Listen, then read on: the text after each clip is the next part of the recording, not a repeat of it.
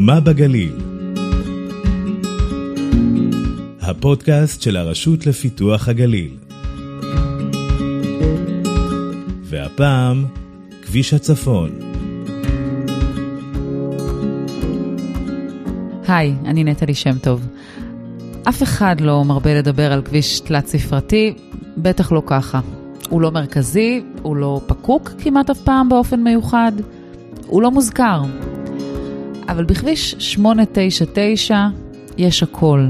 היסטוריה ומורשת, חקלאות ונופים פראיים, פנאי ושכול, תושבים, תיירים, גבול וצבע.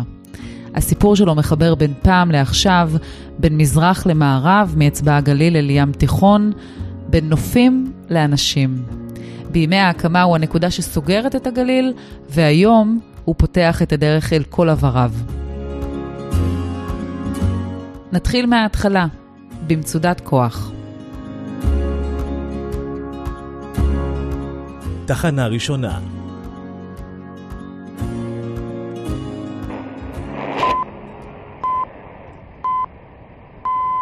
שלום רב לכם. חשד לרצח בנצרת. מושל מחוז הגליל, הגנרל הבריטי לואיז אנדראוס, נורה למוות בדרכו לכנסייה האנגליקנית בעיר. מחקירה ראשונית עולה כי ארבעה אקדחונים ערביים שארבו לו, ירו בו תשעה כדורים והוא נהרג במקום. הידיעה הזו פתחה את כל מהדורות החדשות ב-27 בספטמבר 1937. ביום הזה, ואפשר אפילו לומר שבימים רבים אחריו. הרצח של מושל הגליל הבריטי לא היה יריית הפתיחה של המרד הערבי הגדול, אבל הוא בהחלט העלה אותו הילוך. הערבים החלו לפגוע בשוטרים ובחיילים בריטים, עד אז זה היה קו אדום. המנדט הגיב ביד קשה. והיישוב היהודי ניצל את המתיחות בין הצדדים למטרותיו, מה שרק החמיר את המצב האלים. לעזרת הערבים חשו עתה כוחות רבים מלבנון ומסוריה. הבריטים מזעיקים אל הארץ את האיש שישים לזה סוף. טיגארט זו קרן קהת, מנהלת מוזיאון הרעות במצודת כוח, והיא המרואיינת הראשונה שלנו. סר צ'ארלס טיגארט היה, לפני שבכלל ביקשו ממנו להגיע לכאן, הוא היה מפכ"ל המשטרה בקלקטה, בהודו. שם הוא קיבל את המומחיות שלו בהתמודדות מול מרידות. ובתור המומחה, קראו לו להגיע לפלסטינה, ארץ ישראל. המקום הראשון שמחישים אותו אליו זה גבול הצפון, והוא היה בהלם ממה שהוא ראה כאן. טוב, הגבול שהביאו אותו אליו עוד לא ממש היה גבול, הוא היה בעיקר סימון במפות. והמשטרות שקמו לאורכו היו צריפי עץ שלא ממש עמדו בהתקפה של רוח. המשטרה המזרחית ביותר היא זו שעמדה כאן, במצודת כוח. אז היא עוד נקראת משטרת נבי יושע. משטרת נבי יושע הייתה צריף, קצת מזכיר למי שמכיר אה, לולים כאלה גדולים, אז הייתה מעין צריף לול כזה. היא הייתה מחוץ, ממוקמת מחוץ ליישוב, היה כאן כפר קטן, נבי יושע, כפר שיעי, שהמוסלמים מאמינים ששם הנביא יהושע קבור, הנביא יהושע במסורת היהודית זה יהושע בן נון, שבמסורת היהודית לא, לא מגיע בכלל לאזור הזה. הקבר קיים, הכפר כבר פחות, אבל הקבר קיים. והמשטרה הזו, חוץ מהמראה הלולי שלה, אה, באופן די משעשע, היו לה את האותיות NY על הגג, כדי לסמן אם תהיה תנועה אווירית, שידעו בדיוק איפה ממוקמת משטרת נבי יושע. השוטרים הבריטים מאוד אהבו לפנטז שהם נמצאים בניו יורק. אלא שטגארט היה פחות איש של פנטזיות ויותר של ביצורים. עד מהרה הוא מעמיד כאן תוכנית להקמה של כביש, שידוע היום בכינויו כביש הצפון הישן, ולאורכו מצודות הגנה ושמירה. המצודה הראשונה תחליף את צריף העץ של נבי יושע בהרבה בטון ובהרבה מלט. מבחינת המבנה, איך, איך היא בנויה, אז חוץ ממלט ובטון שאמרנו כבר, הכניסות הראשיות של המצודות האלו הן לתוך חצר פנימית. זאת אומרת שמי שנכנס פנימה, מי שמעז להיכנס בדלת הראשית, הוא נכנס לחצר שאליה מכוונים כל החלונות. זו מלכודת. החלונות עצמם הם חלונות מאוד צרים, כל חלון חרך ירי. וכשסוגרים את החלון, החלון הוא חלון פלדה. עכשיו פרט שגם הרבה אנשים לא שמים לב אליו, אבל הוא פרט מאוד מאוד חשוב, בכל אחד מהקירות של המצודות יש מעין ארגז פלדה. אנחנו היום נראה לנו כמו איזה מזגן ישן, העין שלנו אפילו לא קולטת אותו. אבל ארגז הפלדה הזה היה לו שימוש מאוד מאוד מיוחד. אה, היה חור בתוך הקיר, היה אפשר להוציא את היד עם הרימון מוכן, לא היו צריכים לפתוח חלון, היד נשארה מוגנת כי הארגז הוא פלדה, והיו עוזבים את הרימון דרך הרך שנמצא בתחתית הארגז. וככה הם לא היו צריכים לסכן את עצמם ויכלו להגן גם אם האויב שלהם הגיע ממש למרגלות המצודה. כשפועלי סולל בונה מסייעים לבריטים בהקמה של המצודה, הם כבר יודעים שיבוא היום שהם ינסו לפרוץ אליה. ביישוב היהודי הכירו היטב את הסיפורים על הברזל שהוצא מהקיר, אחרי שהמפקח הבריטי התרחק. אבל אפילו הם לא שיערו בנפשם כמה מהר המצודה שנבנתה כדי לעצור את הערבים, תימסר לידיהם. הבריטים, כנראה שאם הם יכלו היו לקחת את המצודה, יש סיכוי שהם היו עושים את זה, הם היו יכולים ככה לדחוף את זה טוב טוב למזוודה. אבל הם לא. ב-15 באפריל, חודש לפני סיום המנדט, כשהם כבר מתחילים לעזוב את הגליל, הם משאירים אותה לידי הערבים, כשהמלחמה כבר בשטח, והמשטרה הזו ממוקמת מיקום מאוד מאוד אסטרטגי. מי שיושב במשטרה הזו שולט על כל הכניסה לאצבע הגליל. בערך 7,000 יהודים שחיים בעמק ובהר, כרגע נמצאים בסימן שאלה, האם הם יוכלו בכלל להגיע פנימה לתוך האצבע, להביא אספקה, לצאת מהאצבע, האם בכלל יש להם סיכוי להתקיים. במילים הכי פשוטות, גורל הגליל העליון או אצבע הגליל בידי מי שיושב במצודה. עוד באותו היום יוצא היישוב היהודי למאבק על השחרור. להתארגנות המהירה, בלי אימון וכמעט בלי תכנון, הייתה כנראה תוצאה ידועה מראש. הקרב הראשון נכשל. בקרב הראשון נהרגו ארבעה, והוא נכשל עוד לפני שהוא התחיל, הוא אפילו לא היה קרב, הוא היה ניסיון להגיע. מיד מעבירים את הפקודה הזו לאנשי הפלמ"ח, והם יבצעו את ההתקפה השנייה. התכנון היה לא רע, אבל הביצוע, אה, היו בו הרבה מאוד, אה, אה, נגיד, פשלות, שגרמו לזה שגם ההתקפה השנייה תיכשל. 22 נהרגו בקרב הזה, ובאופן די נוראי נאלצו 20 מהם להשאיר בשטח במהלך הנסיגה, לא כי הם רצו להשאיר אותם, לא כי הם התכוונו להשאיר אותם, אלא כי הם הבינו שהמחיר שהם משלמים כדי לנסות ולחלץ אותם, הופך להיות גבוה מרגע לרגע. גם הקרב השני לשחרור המצודה נכשל. המחיר גבוה מנשוא. גופות החיילים נערמות לקבר האחים שניצב למרגלות המצודה עד היום, והמורק כותב את עצמו. כשאנשים כאן ניסו לחלץ את החברים שלהם, הולכים אחורה כדי לבוא איתם ולא חוזרים. וכשיש אחד כזה, מנסים שוב, אבל אחר כך גם עוד אחד ועוד אחד, ופתאום יש לא מעט כאלו שמנסים ולא מצליחים ונהרגים יחד עם החברים, הם הכירו את המושג רעות. גם יצחק שדה היה מדבר איתם על, על הרעות בקרבות ועל זה שלא משאירים את, את החברים מאחור, אז כאילו זה היה משהו של כמעט מובן מאליו. אבל פתאום יש הלם של הבנה של מחיר מאוד כבד על הערך הזה. הוא לא סיסמה, הוא ערך מאוד מאוד עמוק, שמה שנקרא נכתב פה בדם. לאחר המלחמה בוחר צה"ל בערך הרעות לאחד מערכיו המובילים. וחוץ מהערך, מוליד הקרב בנבי יושע גיבורים רבים. זו התקפה שנשארת צרובה בתודעה הישראלית בזכות הרבה מאוד מהסיפורים שהיו בה. כי דווקא בגלל שהכישלון שם היה צורב מאוד, דווקא במקום הזה שהרבה דברים נכשלים, שם ליחיד יש את המקום לנסות ולהציל את המצב. בסוף מלחמת העצמאות, דוד בן גוריון מחליט להעניק 12 עיטורי גבורה. אלו 12 עיטורי הגבורה הראשונים שמוענקים במדינת ישראל.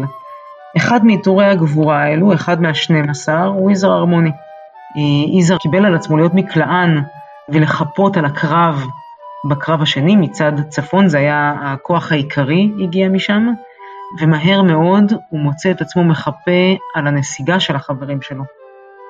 והתחמושת שלו הולכת ואוזלת. והחברים שלו מנסים פחות או יותר להרים את הראש מהסלעים או השיחים שהם מסתתרים מאחוריהם כדי להצליח לסגת. והוא מבין שהם זקוקים לכמה שניות של, שהאש לא, לא נורית לעברם. והוא מחליט להעניק להם את השניות האלו, הוא מתרומם ממקום מסתורו, ממקום מחבואו, ממש מניף את הידיים, ככה מתארים, ומושך אליו את תשומת הלב וגם את האש, הוא מציל את חייהם של רבים, אבל הוא עצמו אה, נהרג במקום.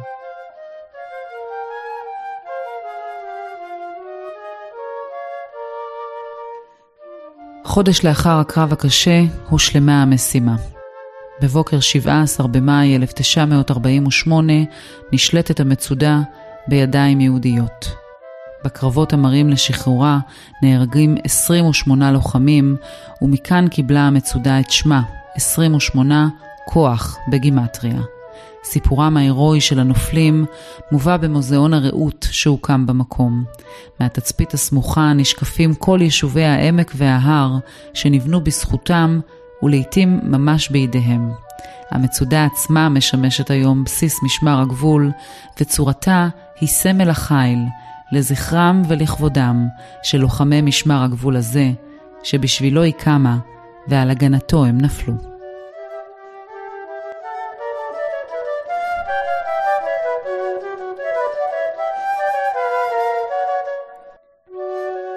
תחנה שנייה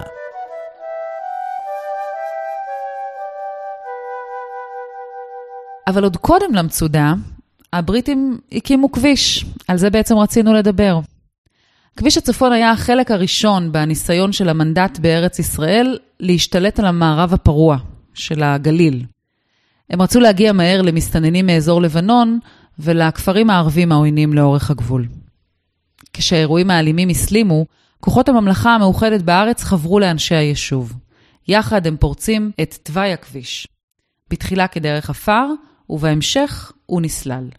העבודות נמשכו כמעט תשעה חודשים בגשם ובשרב ותחת מתקפות הערבים באזור. שלטונות המנדט הבריטי הודיעו כי בקרוב תיגמר סלילת הכביש הצבאי בין באסה וצפת, אורכו כ-70 קילומטרים בקו הגבול. לאורך כביש זה יוקמו נקודות משמר. עלות ההקמה מוערכת בכ-70 אלף לירות סטרלינג. אז מצודת כוח היא למעשה נקודת המוצא של כביש הצפון, בקצה המזרחי שלו, שמתחבר לכביש הארוך ביותר במדינה, כביש 90. מכאן יוצאים 63 קילומטרים מערבה על הר ירוק וסלעי. הגיאולוגיה כאן מייצרת הרבה אטרקציות בתשלום ולא בתשלום, אתגריות יותר או פחות, כמו הטיפוס החינמי בין הנקיקים במסלול המכונה סדקי יפתח, חמש דקות נסיעה מהמצודה.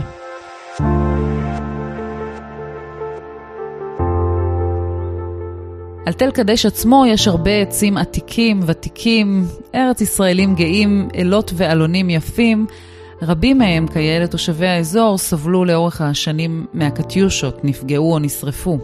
המפורסמת בהם היא אלה אטלנטית עתיקה, שקטיושה פיצלה אותה לשניים במלחמת לבנון השנייה. 12 שנים היא נלחמה כמו אלה חזקה, עד שכבר לא יכלה לעמוד יותר. ילדי היישובים הסמוכים סייעו בפינוי שלה ונטעו במקומה תושבים חדשים. הנסיעה על כביש הצפון זהה כמעט לחלוטין לתוואי המקורי שסללו הבריטים. בקטעים הקצרים שחודשו, יש עדיין שלטים שמפנים אל קטע הכביש ההיסטורי. הדרך מלווה כל הזמן ברמזים ההיסטוריים.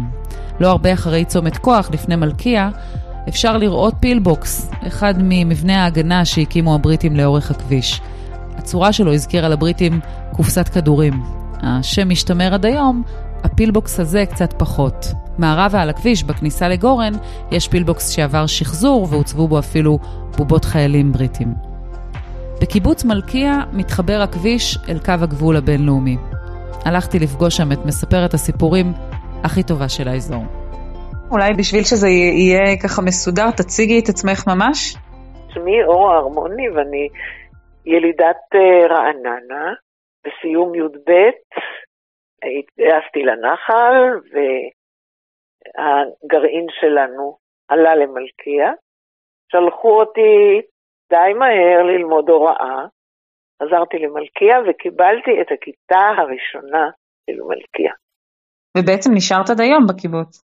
כן, בוודאי שנשארתי בקיבוץ. ואחר כך אה, הלכתי לעבוד בעיתונות. היום, אה, את יודעת שאני מדריכה כאן אה, טיולים, נכון? אה, ולא אמרתי לך שאני בת 82. בקיצור, כמו שאמרתי, מספרת הסיפורים הכי טובה של האזור. אורה לוקחת את המבקרים שלה לביקור במחצבה הישנה שהייתה על הענף הראשון של הקיבוץ שהוקם על הגבול, והיום משמשת תצפית נהדרת אל עבר הלבנון. הם עוברים גם בין מטעי הנשירים או ענבי היין, ובשכונת ההרחבה שמילאה שוב את גני הילדים, שהם, כמו שהיא אומרת, בכל זאת הענף הכי מוצלח של הקיבוץ. את רגע השיא של הטיול, אורה שומרת לסוף. מול מלכיה יש אבן גבול אם אני לא טועה, מספר 23, ממש רואים אותה כשנוסעים ב, לאורך כביש הצפון שנסלל אז, ממש רואים על יד החבית הכחולה, רואים את אבן הגבול. את אבן הגבול הזו הניחו הבריטים אחרי הסכם ניוקום פולה ב-1923. לפני כן היו להם כבר סיכומים על חלוקת האזור עם הצרפתים, היה סייקס פיקו, היה קו דוביל, אבל אף אחד מהם לא ממש מומש. תוואי הגבול המוסכם סומן במעין עמודי בטון, שאחת מהן נצפית היטב מקיבוץ מלכיה. אבל אורה אמרה גם חבית כחולה.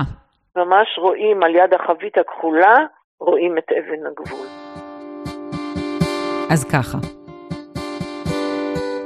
במלחמת שלום הגליל, או כפי שהיא ידועה יותר היום, מלחמת לבנון הראשונה, הקו שסימנו ב-1923 נחצה. ישראל כובשת רצועת ביטחון בשטח הלבנוני ומחזיקה בה עד לשנת 2000.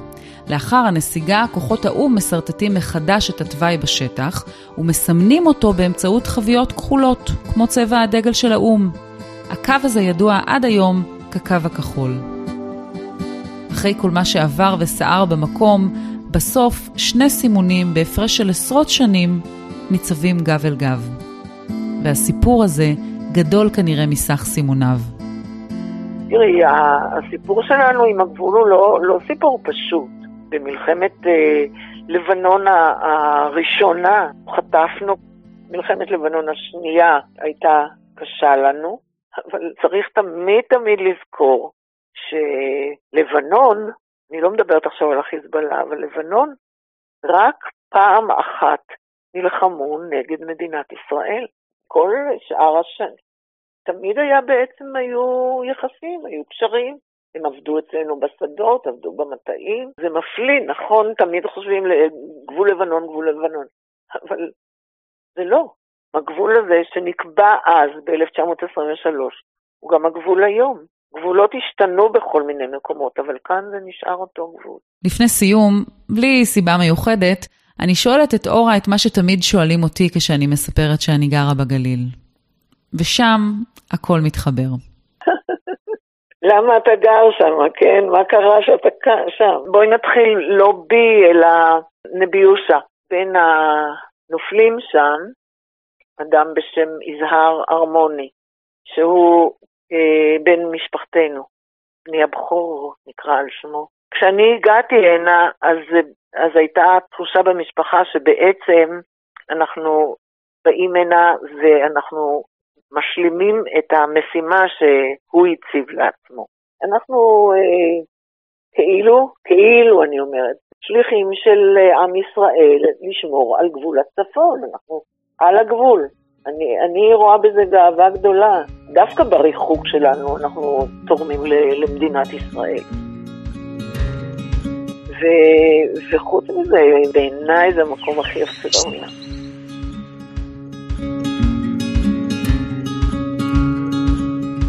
תחנה שלישית אין ספור טעמים, צבעים וזרמים לאורך הכביש הזה ושלוחותיו. יהודים ודרוזים, צ'רקסים ואחרים.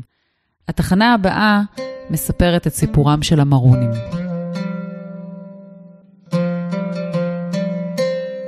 אני שאדי חלול, צאצא למשפחה מרונית אה, ארמית אה, מכפר ברעם, שזה כפר על כביש הצפון, בין צומת חירם לדובב. המרונים הם צאצאים של האוכלוסייה הארמית-פיניקית שחיו במרחב של הלבנט, מאזור לבנון עד חלקים מסוריה, והם בעקבות הכיבוש הערבי-אסלאמי למזרח התיכון, נסוגו להרים הגבוהים של הלבנון והתפתחו במרחב הלבנוני הזה. אחרי המרונים הגיעו לכאן אימפריות, מדינות והסכמים שחילקו את אזור מושבם לכל מיני ארצות. הכפר ברעם למשל היה נתון זמן רב לשלטון הצרפתי, אבל החלוקה החדשה ב-1923 שייכה אותו לשטח המנדט הבריטי, כלומר השטח שמיועד לארץ ישראל. באותן שנים קשרו המורונים ברית מיעוטים עם ישראל מול הרוב המוסלמי באזור, וסייעו בין היתר בהברחת יהודים מארצות ערב. אחרי החלוקה נותרו רוב המרונים בשטח לבנון, ופעלו להקמתה כמדינה עצמאית, נפרדת מסוריה הגדולה. בחלוף שנים הצטרפו רבים מהם לצבא דרום לבנון ששיתף פעולה עם צה"ל. במזרח התיכון, כמו במזרח התיכון, זה הזמין מפגשים מאוד לא טריוויאליים. זה מאוד מעניין, באמת תקופה מעניינת. שירתתי בלבנון ש... כמעט שנתיים הייתי, ופיקדתי על, ה... על חיילים אה, מצד"ל, מרונים, דרוזים. הרגשתי כאילו ממש מוזר. המזל שלי שהמרונים היו לויאליים ונאמנים או ידידים של היהודים באותה תקופה, והם, יחד עם היהודים, לא היה לי כאילו התנגשות ברגשות שלי. היום יש לכנסייה המרונית כ-12 מיליון מאמינים פזורים בכל היבשות, רק כמיליון מהם בלבנון. בישראל יש כעשרת אלפים מרונים, רובם בחיפה ואחרים בגוש חלב, לשם הגיעו כשיצאו מבירם עם אבטחה. עם הקמת המדינה ובא צה"ל ושחרר את האזור, אנחנו נשארנו במקום, לא ברחנו, נשארנו שם, וצה"ל גם אישר לתושבים להישאר שם ונרשמו כאזרחי מדינת ישראל. ורק אחרי זה ביקשו מהם כאזרח ישראלי להתפנות מהיישוב זמנית, כי ככה אמרו להם השלטונות, עד אשר יירגע המצב. אבל שנים קצרות אחר כך, הכפר ברעם נהרס, ותושביו לא שבו אליו מעולם. הכנסייה המרונית, המבנה היחיד שנותר שלם בכפר, מספרת היום חרישית את סיפורם.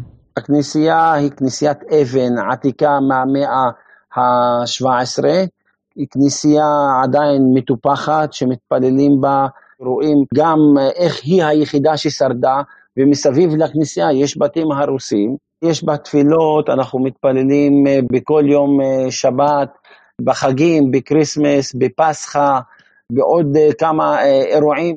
התפילות שלנו הן בשפה הארמית, השפה שלנו הארמית המשיכה להתקיים עד אמצע המאה ה-20 בעצם, ולאט לאט התחילה לדעוך, והיום אנחנו בתהליך של החייאת שפה ארמית מחודשת, בדיוק כמו שהיהודים עשו עם אליעזר בן יהודה. שדי רואה בשפה חיבור אמיתי, בין פעם והיום, בין ישראל ולבנון, בין יהודים ומרונים, אותם שני מיעוטים. והוא בטוח שלא בכדי נשתמרה הכנסייה שלהם לצידו של בית הכנסת העתיק והיפהפה בגן הלאומי של ברעם. אבותינו, עוד לפני הקמת המדינה, היה להם חזון והיה להם חלום. והחלום הוא לחיות עם היהודים בארץ ובמרחב ביחסי שלום, שותפות והגנה הדדית. זה החלום של אבותינו. לא יכלו ליישם את זה, לא משנה מה הסיבות. זה לא אומר שהם טעו, הם לא טעו, הם פשוט האמינו במשהו ועדיין ממשיכים להאמין, ואני כצאצא שלהם, אני אמשיך ליישם את תורתם ואת אמונתם כדי שהחלום הזה יתממש.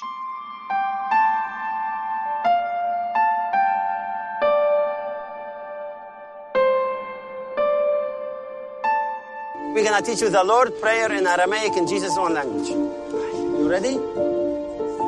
أبوني بشمايو أوف برعو حايو باين تيتي ملكوتوخ Ne hueje se זה היה רק החלק הראשון שלנו במסע על כביש הצפון, אבל עברנו פחות מחצי דרך. תודה למלחין משה אביגדור, גיטריסט ויוצר מוזיקת עולם, תושב הגליל, על הקטע יצירה בשני חלילים שליווה אותנו במצודת כוח. בפרק הבא נמשיך אה, מערבה כמעט עד לים, נגלות את הקסם שמתרחש בגובה של יותר מאלף מטרים, את המבצע הסודי שניהל הצבא ליד חומת הבטון החדשה ואיך קשורים לזה פילים מאפריקה, וגם מה הקשר בין נמר מלבנון למבנה חומה ומגדל, כל זה בפרק הבא. לא תבואו?